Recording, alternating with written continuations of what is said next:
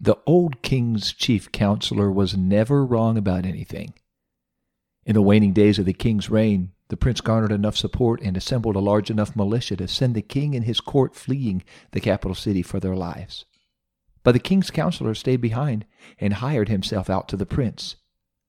The counselor's first far-sighted piece of advice came in the crudest form. Hey, why don't you pick the most public place let the city see that you have slept with each of your father's concubines. That was a bold plan, a counterintuitive plan, but the old counselor was always right. By publicly taking the king's concubines, the prince proved to a skeptical city that he had cut off all ties to his father. Now the city could throw its support behind the prince without fearing any retribution, and it worked. While fleeing the city, the king came across an old friend who wanted to go into exile with him. The king asked his old friend to stay behind and serve in another, more ingenious way. He asked the friend to go into the capital city and ingratiate himself to the prince. Declare your willingness, change loyalties, serve as an additional counselor to the prince. So the old friend determined to somehow undo whatever genius advice the old counselor was giving, found favor with the prince just like the old king planned. Almost immediately, the prince had to decide what to do about the old king. The old counselor, of course, had the right answer. He said, This very night use your militia, pursue the old king and his men, slaughter every one of them. But the king's old friend was now playing the part of the prince's new friend and his counselor. He was listening. The prince asked him to speak his mind, so the old friend did. I, I don't think that's a good idea, he said, and then added delicately, At least not right now.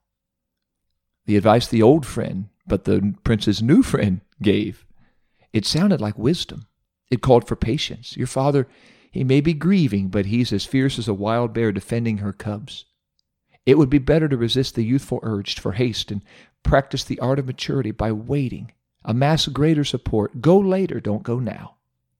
Well, guess which advice the prince adopted? The prince did wait, just like his new friend suggested. And that waiting time gave the king plenty of time to heal and regroup. And this time the king went on the attack, and the king's general caught the prince in the woods where he was tangled up in the branches. You may have guessed it already. This was the story of Prince Absalom and King David, Counselor Ahithophel and old friend Hushai. And this is the story of us all, because who we listen to determines our blessing or our curse. Welcome to God's Word for Life Lesson Companion Podcast, brought to you by Word Aflame Curriculum and the Pentecostal Publishing House. This podcast encourages adult disciples to think deeply about God's Word, further develop their personal relationship with Jesus Christ, and make a greater commitment to the purpose and plan of God for their lives. Let's dive into today's lesson and explore what it means to live out God's Word in our lives. Welcome back, God's Word for Life loyal listeners. My name is LJ, and I am your host. I hope you are faring well. Hope you had a great Sunday and are enjoying our podcast today. We are looking at the lesson dated November 7th, 2021, and it is entitled Walking in Righteousness. We're going to take a look at the book of Psalms, the very first psalm, the first chapter, the first verse of the first psalm. So if you have your companion student guide handy there, go ahead and turn there. If you have your Bible or your phone, go ahead and turn there. If not, you can just listen as I read along Psalm 1, verse 1. Blessed is the man that walketh not in the counsel of the ungodly, nor standeth in the way of the sinners, nor sitteth in the seat of the scornful. We're going to learn how to walk in righteousness. And I'm going to open up with a pretty probing question Can we change a defining moment? Scripture repeatedly teaches we can. We change our defining moments by allowing the Word of God to change us. And a great place to start is the book of Psalms. It's more than a hymnal. It is a book that aims at the reformation of the soul and dedicates us to align our whole self with the will of God. In an effort to begin this reformation, let's consider Psalm 1. It tells us about a blessed man, and that blessed man is remembered for one thing he delights in the law of the Lord day and night. That word blessed is so loaded. You may have a general idea of what blessed means. In common speech, the term could be taken to mean something like living the good life, living la vida buena. But what does it really mean? Blessed has a religious worldview nested within it. It's difficult to imagine a secular discussion between two atheists in which one of them says goodbye to the other by saying, Hey, be blessed, have a blessed day. Because blessed is a great one word description of the underlying Hebrew term. In the biblical language, an amplified explanation of the Hebrew term would be something like being the object of God's affection and attention. That's beautiful. Who or what do you think of when you think of the word blessed? The psalmist said, Blessed is the one who walks not in the counsel of the ungodly. This now the word not might seem like a funny word to define, but let's give it our attention. The first sentence of the great songbook of Israel defines a blessed man not by what he does, but what he does not do. Plot twist. Once again, the blessed man's guidance, it does not depend on worldly knowledge. The counsel he heeds, the path he follows, the office he occupies are not limited to the doomed and futile fashion makers. His directions come from on high. The blessed man is defined first by what he does not do because saying no to worldly voices is saying no to his own wisdom, his own sense of being wise enough to choose between those voices. Saying no to what? Saying no to the counsel of the ungodly. That word ungodly in the book of Psalms usually refers to people who act without a fear of God, who take advantage of people weaker than themselves. And in so doing, they break the royal law we read about in James, we read about in Matthew, to love your neighbor as yourself. To listen to the counsel of such voices is to be drawn back into the world of shadow and blindness and darkness where men grope about in the dark, having no notion of the danger that lies ahead, but have no qualms about giving advice anyways. They're not the one to pay the price for their bad advice. You are. They do not know, they do not understand the real world. They act as if all that exists is the present and what lies at hand. The psalmist continues Don't walk in the counsel of the ungodly and don't stand in the way of sinners. The way. The ancient world used to use that to describe Christianity. Before our faith was called Christianity, we were known as people of the way. You can find that in the book of Acts, chapters 9, 19, 22, 24. The way of sinners most likely refers to the practice and the lifestyles of sinners. Practices are usually predicated on someone's beliefs. If we believe one way, we will begin to practice that way. If we believe the world ended tomorrow, I would get a lot more Chick fil A today. But this belief would have a very significant impact on what we do today, what we value today, whom we value. Sinners are people who habitually trespass upon others and upon their Creator. They do this because they have too high a regard for their own rights, own preferences, own comforts, and very little for those of others. Now, how does the way of sinners differ from the way of the righteous? And then the psalmist finished, Nor sitteth in the seat of the scornful. In our world, chairs are everywhere, not so much in the ancient world. They usually shared meals while sitting in a reclining position on the floor. Chairs were considered a luxury. The only people who generally sat in chairs were rulers.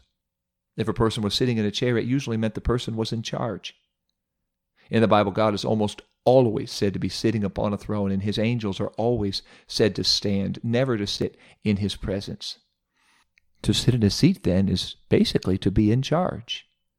If a person is sitting in the seat of the scornful, the seat of the mockers, He's in charge of the scornful, the mockers, those who ridicule holy things.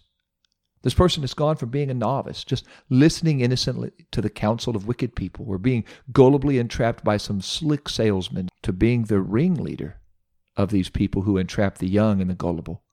If a person starts on the path listening to the ungodly, that person will eventually join their ranks and even become one of the people this first psalm warns readers to avoid walketh, standeth, sitteth. Those are the three main verbs of verse 1.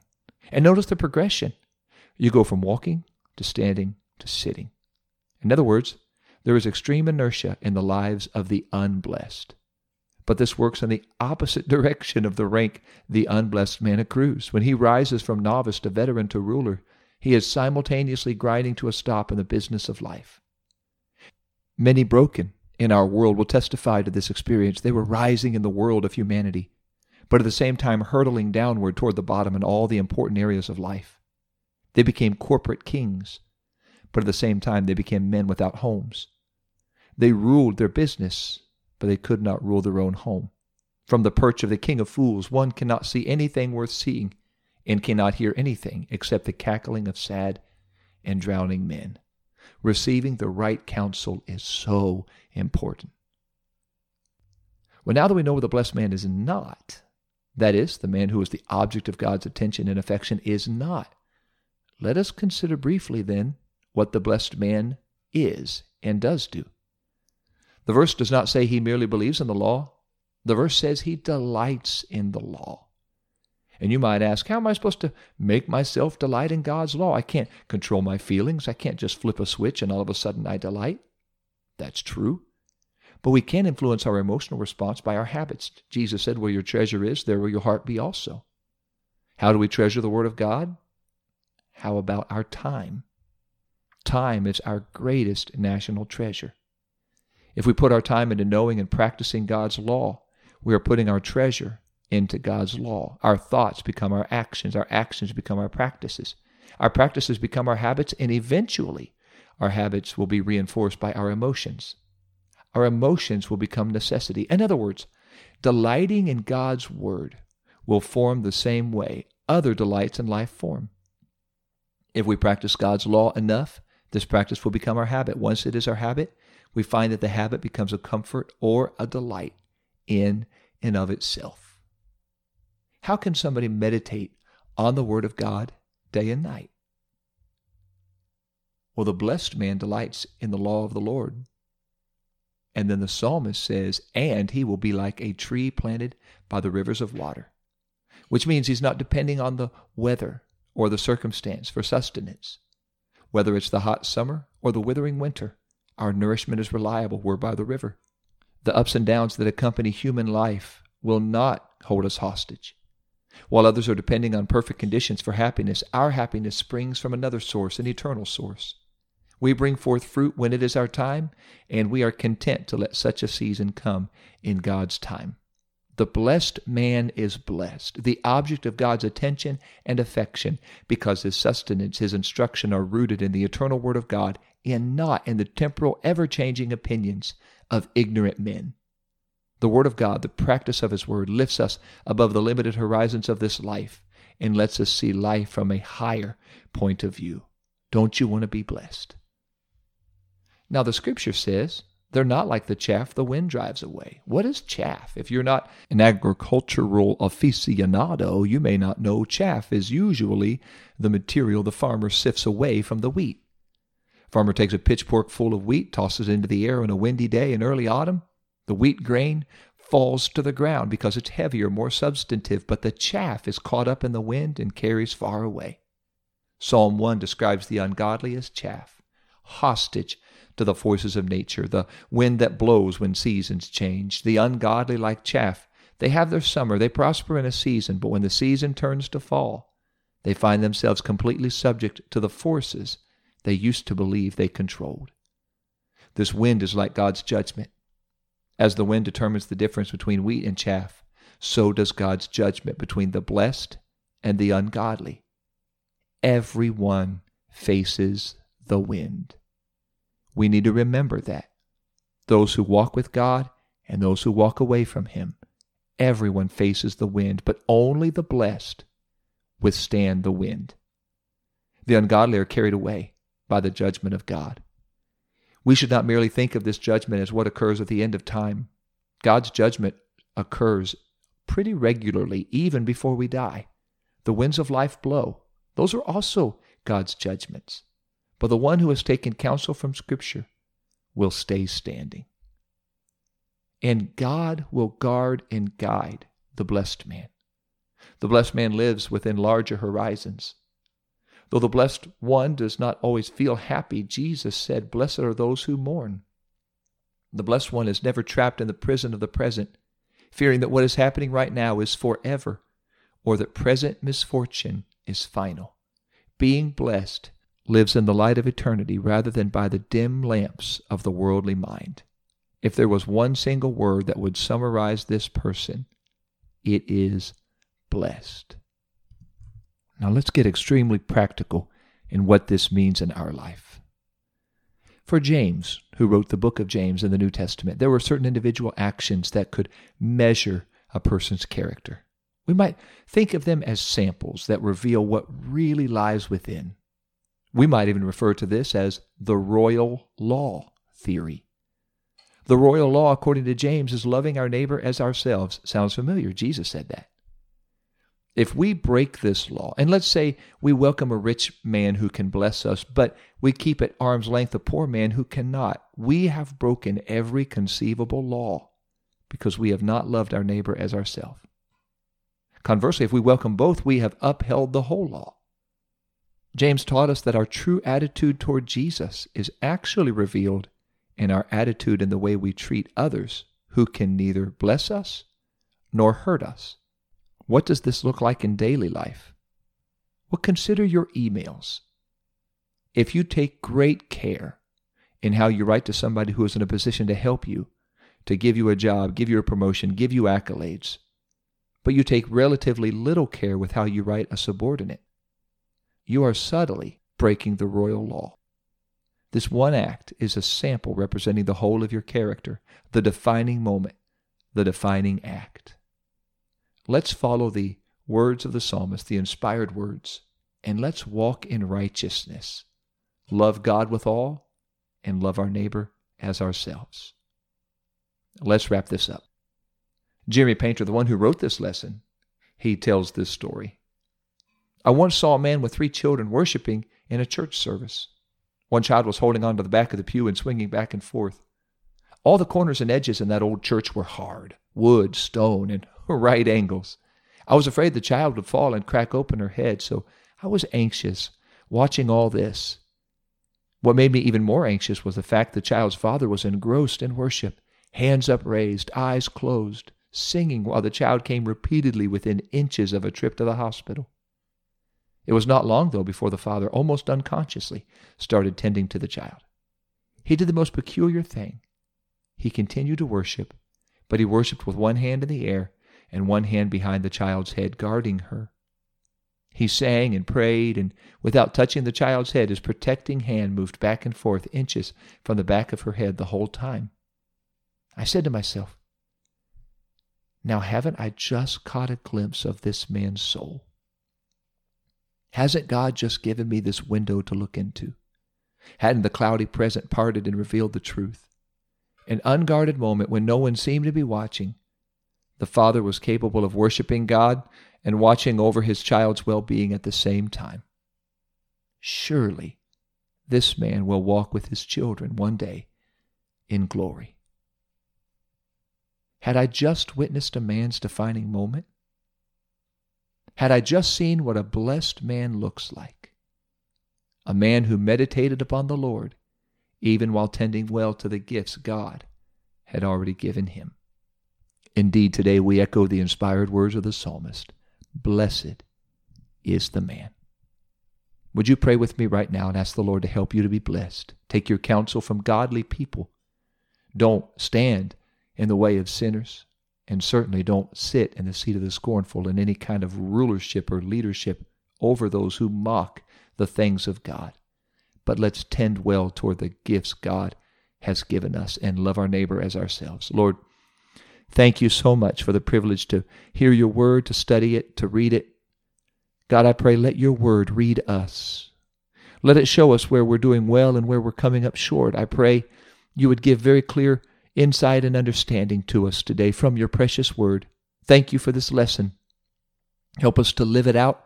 Help us to heed and hear the words of the psalmist, and help us to live a blessed life. Get our counsel from you and from others who are godly, and not stand in, this, in the way of sinners, and certainly not sit in the seat of the scornful. May we meditate upon you day and night and be like a tree planted by the rivers of water. I pray you would help us to be a truly blessed people and to be thankful for the blessings you give. In the name of Jesus Christ, amen.